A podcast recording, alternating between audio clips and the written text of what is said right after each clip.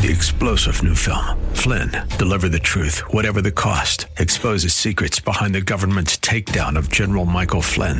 Flynn knew what the intel world had been up to. He ordered the first audit of the use of contractors. This set off alarm bells. He told the truth. He was the most dangerous person for Donald Trump to hire. They had to get rid of Flynn. Flynn, Deliver the Truth, Whatever the Cost. Available now. Watch it today. Go to SalemNow.com. SalemNow.com.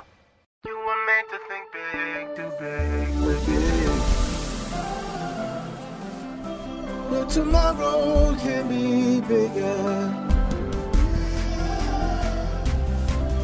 Just grow, let the word overflow, yeah. Live a life bigger than yourself. You're created for greatness. Live a life bigger than yourself.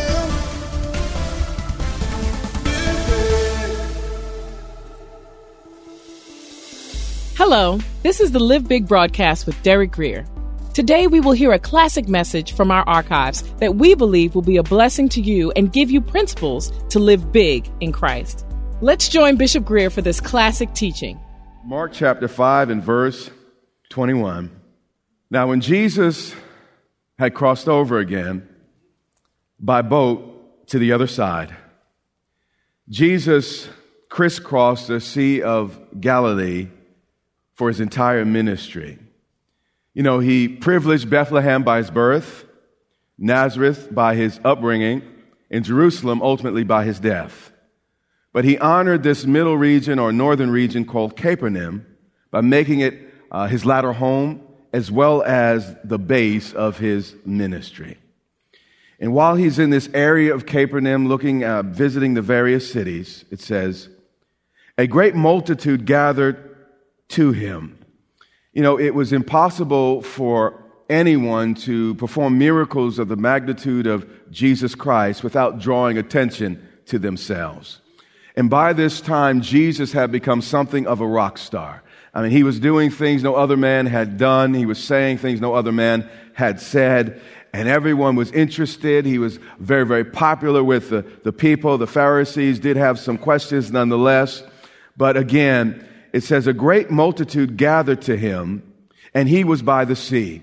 Meaning, as soon as he got off the boat, crowds swarmed, and then he was just, everybody just wanted to be near this Jesus. And behold, one of the rulers of the synagogue came out of the multitude, out of this crowd that was pressing in on Jesus. A very unlikely man emerged.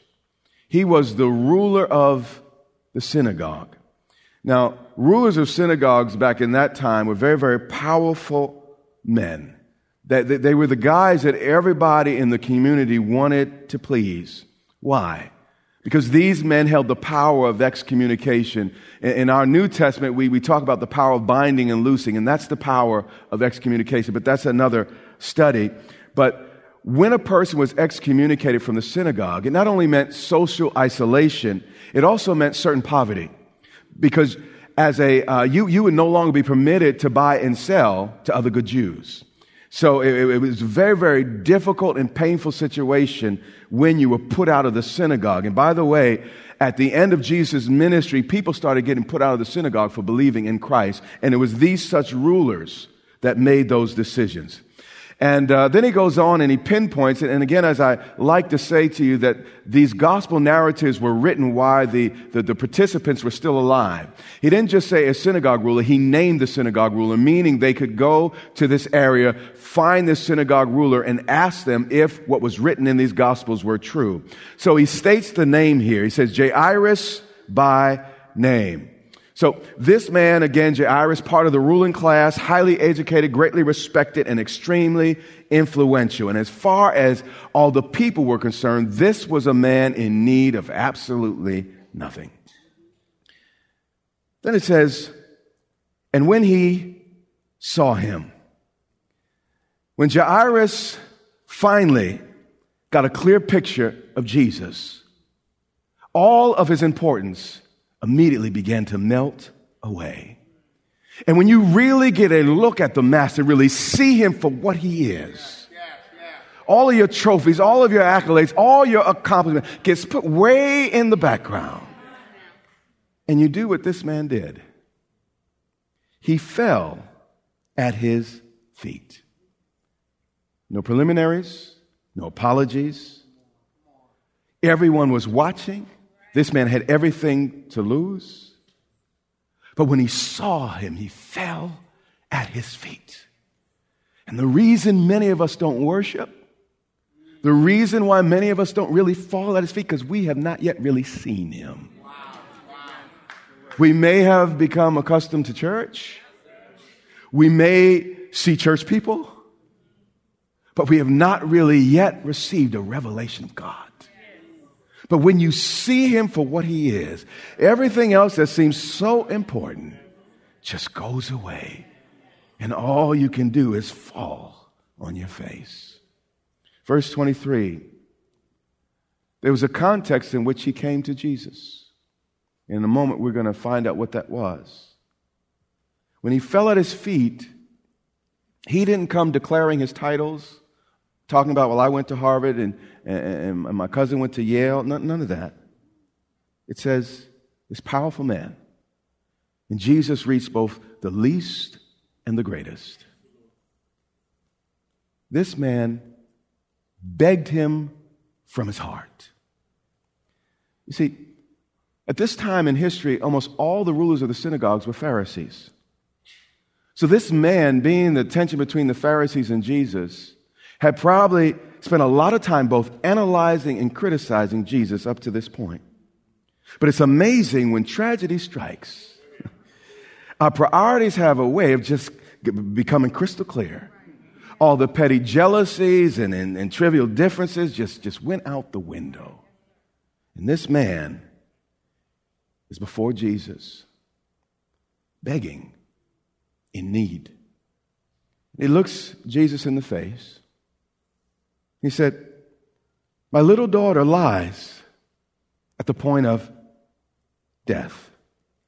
He said, Jesus, my baby girl is dying. And I have no time for silly theological arguments. Jesus, I really don't care about what has happened between us in the past.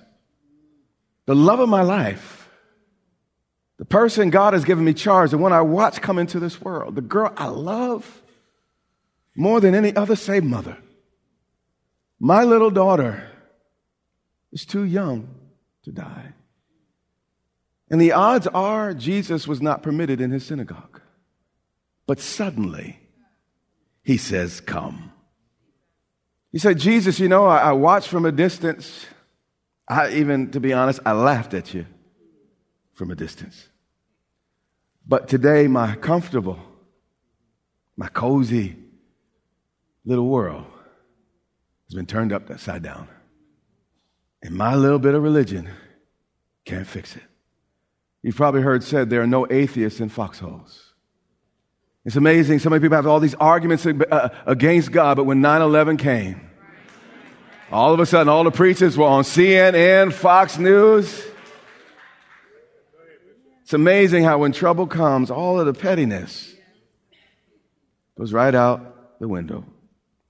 He said, Jesus, come and lay your hands. I tried with my hands. It got nowhere. Lay your hands on her. Because Jesus, I know just one touch from God can change everything. So Lord, would you come, lay your hands on her that she may be healed. So this man who was probably an enemy of God just a few days before makes a tremendous confession of confidence. And we're in our series, The Miracles in Your Mouth. So I need you to notice something. This man did not just quietly believe, he said it. And not only did he say it where others could hear, he said it where all could hear. When he made this statement, his reputation, everything he had worked for all his life was laid on the line when he connected himself from this carpenter from Galilee. He He said, lay your hands on her that she may be healed and she will live. His heart showed up in his mouth. He's like, Lord Jesus, I believe if God's hands is moved, I know everything will be all right. But watch what happens next. So Jesus went with him. See, this is important. Jesus didn't ridicule him.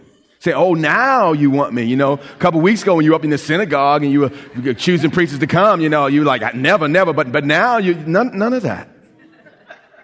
Jesus didn't remind him of what he said a few days before. No, none of that. And here's the deal about the Jesus I know. He doesn't care what you did in your past, what you said in your past. He will walk with anyone who chooses to believe. And this man chose to believe. It said, and a great multitude followed him and thronged him. Literally, the language there is he was pressed on every and all sides. And this is important because even the best ministries with the best planning, the best intentions can sometimes become overwhelmed. Sometimes there seem to be more needs than there are ministers to meet those needs. But here's the deal. If Jesus is the will of God personified, how many of y'all believe that's true? Being swamped does not necessarily mean you're out of God's will. In fact, it might prove the opposite. Here is the will of God, and people are pressing on him. People are walking over each other to get to him. There's a little bit of organized confusion, if you will, but nonetheless, Jesus is in the perfect will of God. And let me tell you something, the perfect will of God is not always neat. The perfect will of God, you can't always put a neat bow and, it's not always, doesn't move in rows and columns all the time. And here, Jesus was willing to deal with the mess. Now, a certain woman, it's interesting here. You know, we guys want to stick our chests out, but every great story of faith in the Bible seems to include a woman. I don't know what it is about you, but you seem to get it done.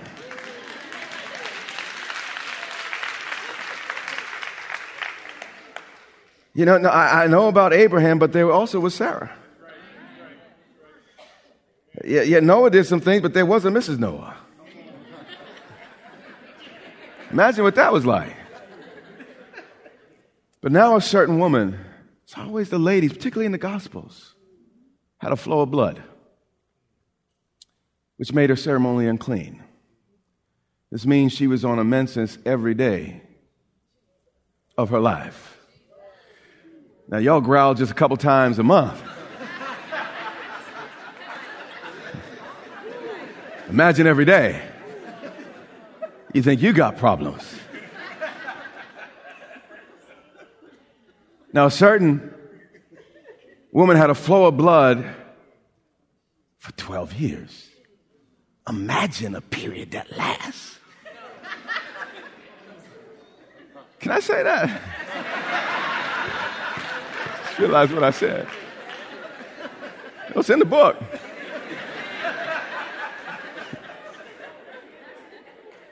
She had it for 12 years. So here's Jesus dealing with one person's crisis. Then simultaneously, he has to face another. He said for 12 years. How many of y'all have some problems that have been around for a little while? She's about to show us how to deal with such long-term issues. He said, for 12 years, the synagogue's ruler's daughter was 12 years old. And now this woman emerges with a 12-year-old problem. And here's the deal. If you can't handle problems, there's no need for you in ministry. Amen.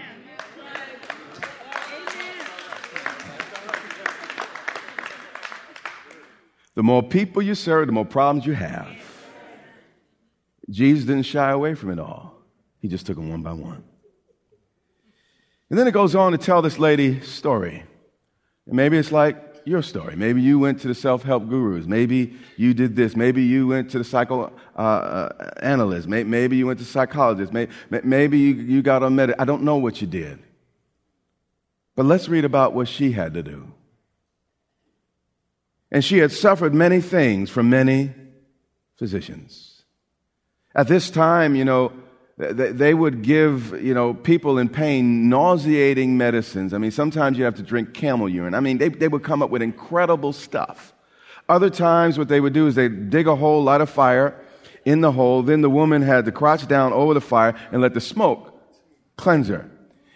Humiliating, embarrassing, expensive, all the rest. But she went through all the medical calisthenics here. Then it goes on and says, she spent all she had. On top of being sick, she went broke. I don't know what's worse. And then it goes on and says, and was no better. Nothing was working. Rather, it only grew worse. How many of y'all been here? The bottom completely dropped out of her life. But what happened next is the game changer. Verse 27. When she heard about Jesus. When she heard that he's a healer, a burden bearer, a way maker, problem solver, bridge builder, difference maker. Are you need meter, debt reducer, time saver, strength giver?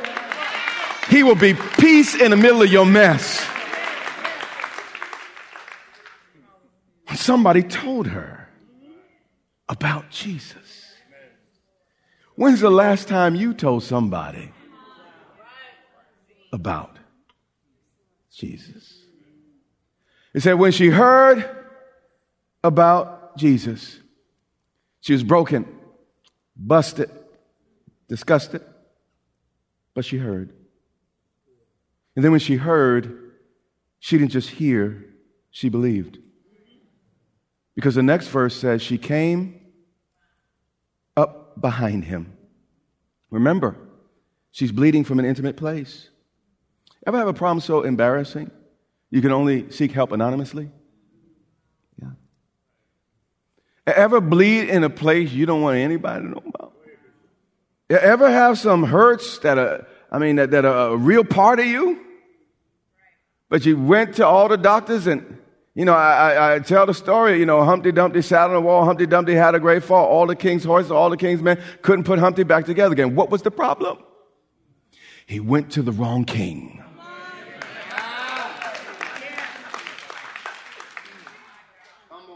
But not this woman. She came behind him. Behind him. She didn't wait for a red carpet. This woman had to push past 12 years of disappointments. She had to push through the weakness and the pain of what she was feeling and cramping up on the inside and all the rest. Every excuse sat on both shoulders, but she made it to church anyway. This woman was horribly bruised. This woman was horribly broken, but she was as tough as nails. The Bible says that Jesus said, when the Son of Man comes, will I find faith on the earth?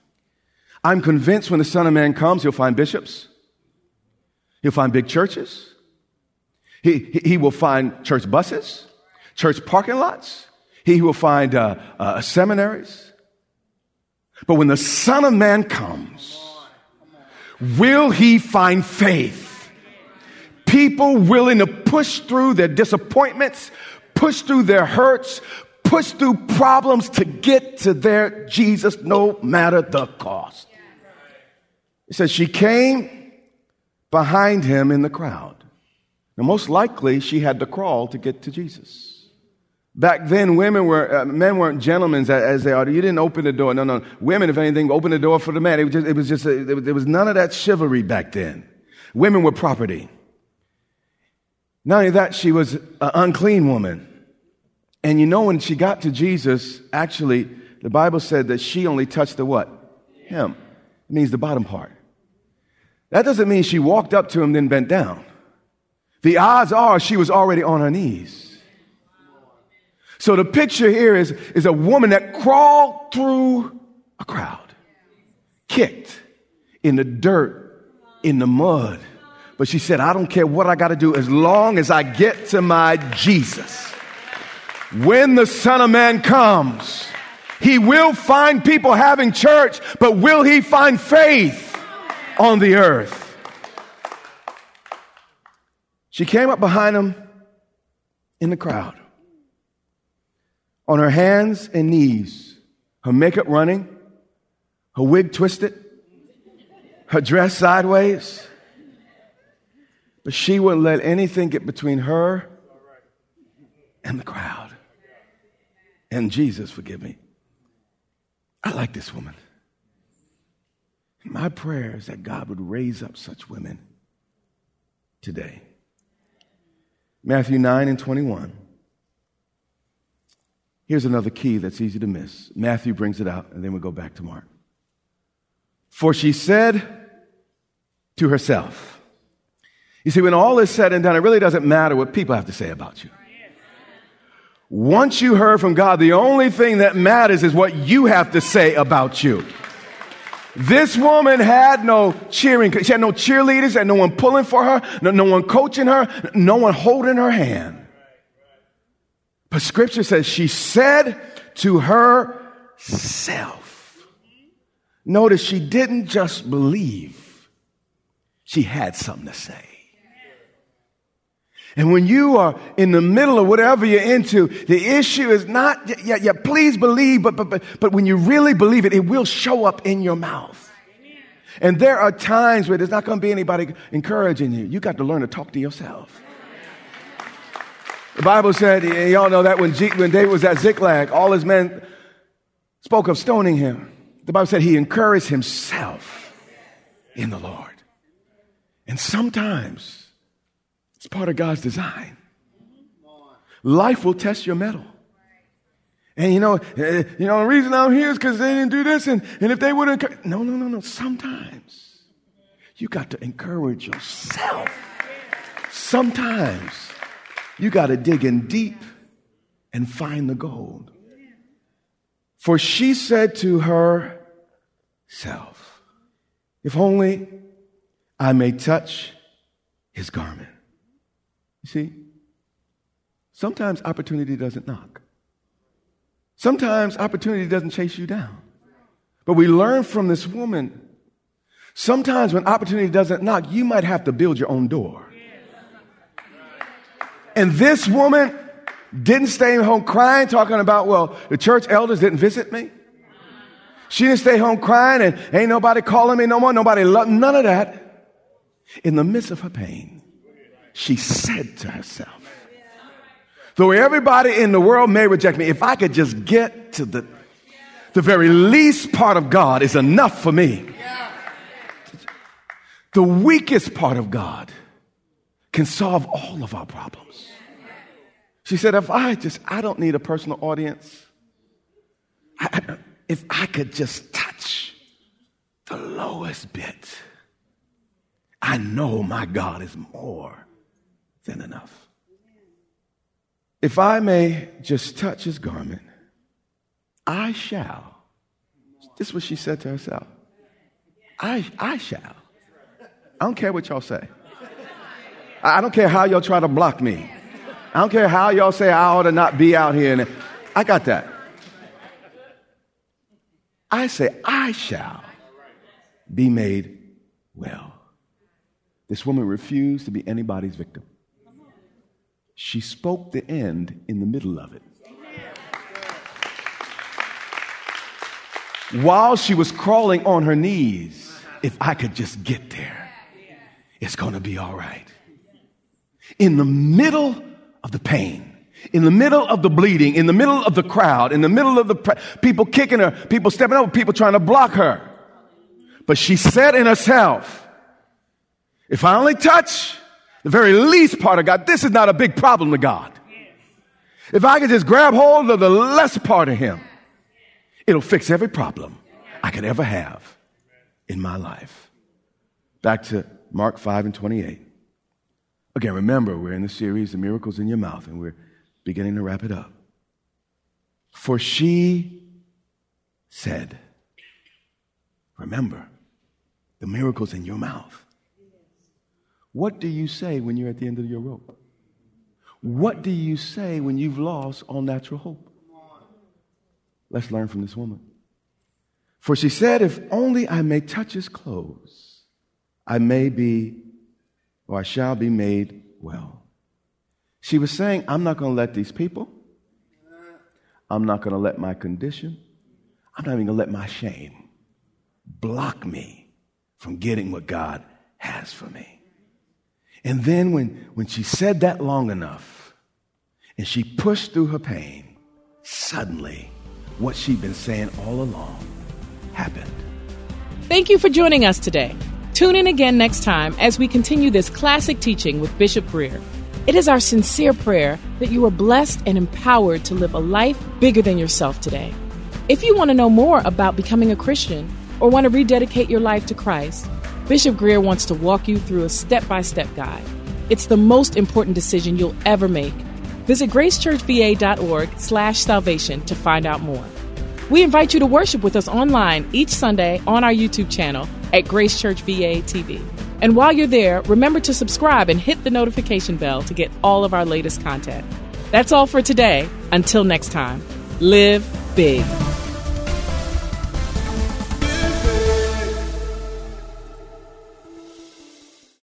Three-star General Michael J. Flynn, head of the Pentagon Intelligence Agency, knew all the government's dirty secrets. He was one of the most respected generals in the military. Flynn knew what the intel world had been up to. He understood its funding. He ordered the first audit of the use of contractors. This set off alarm bells. The explosive new documentary, Flynn, Deliver the Truth, Whatever the Cost, and covers the facts behind this scandal. Flynn told the truth. He was the most dangerous person for Donald Trump to hire. I find out the worst enemy that I'm going to face in my life is right here in America. They took my assessment and they wanted me to change it. And I was like, I'm not changing it. They had to get rid of Flynn. With in-depth interviews, archival footage, and never-before-seen personal records of the man behind the headlines. I just felt like I was drowning. Flynn, Deliver the Truth, Whatever the Cost. Available now. Watch it today. Go to SalemNow.com. SalemNow.com.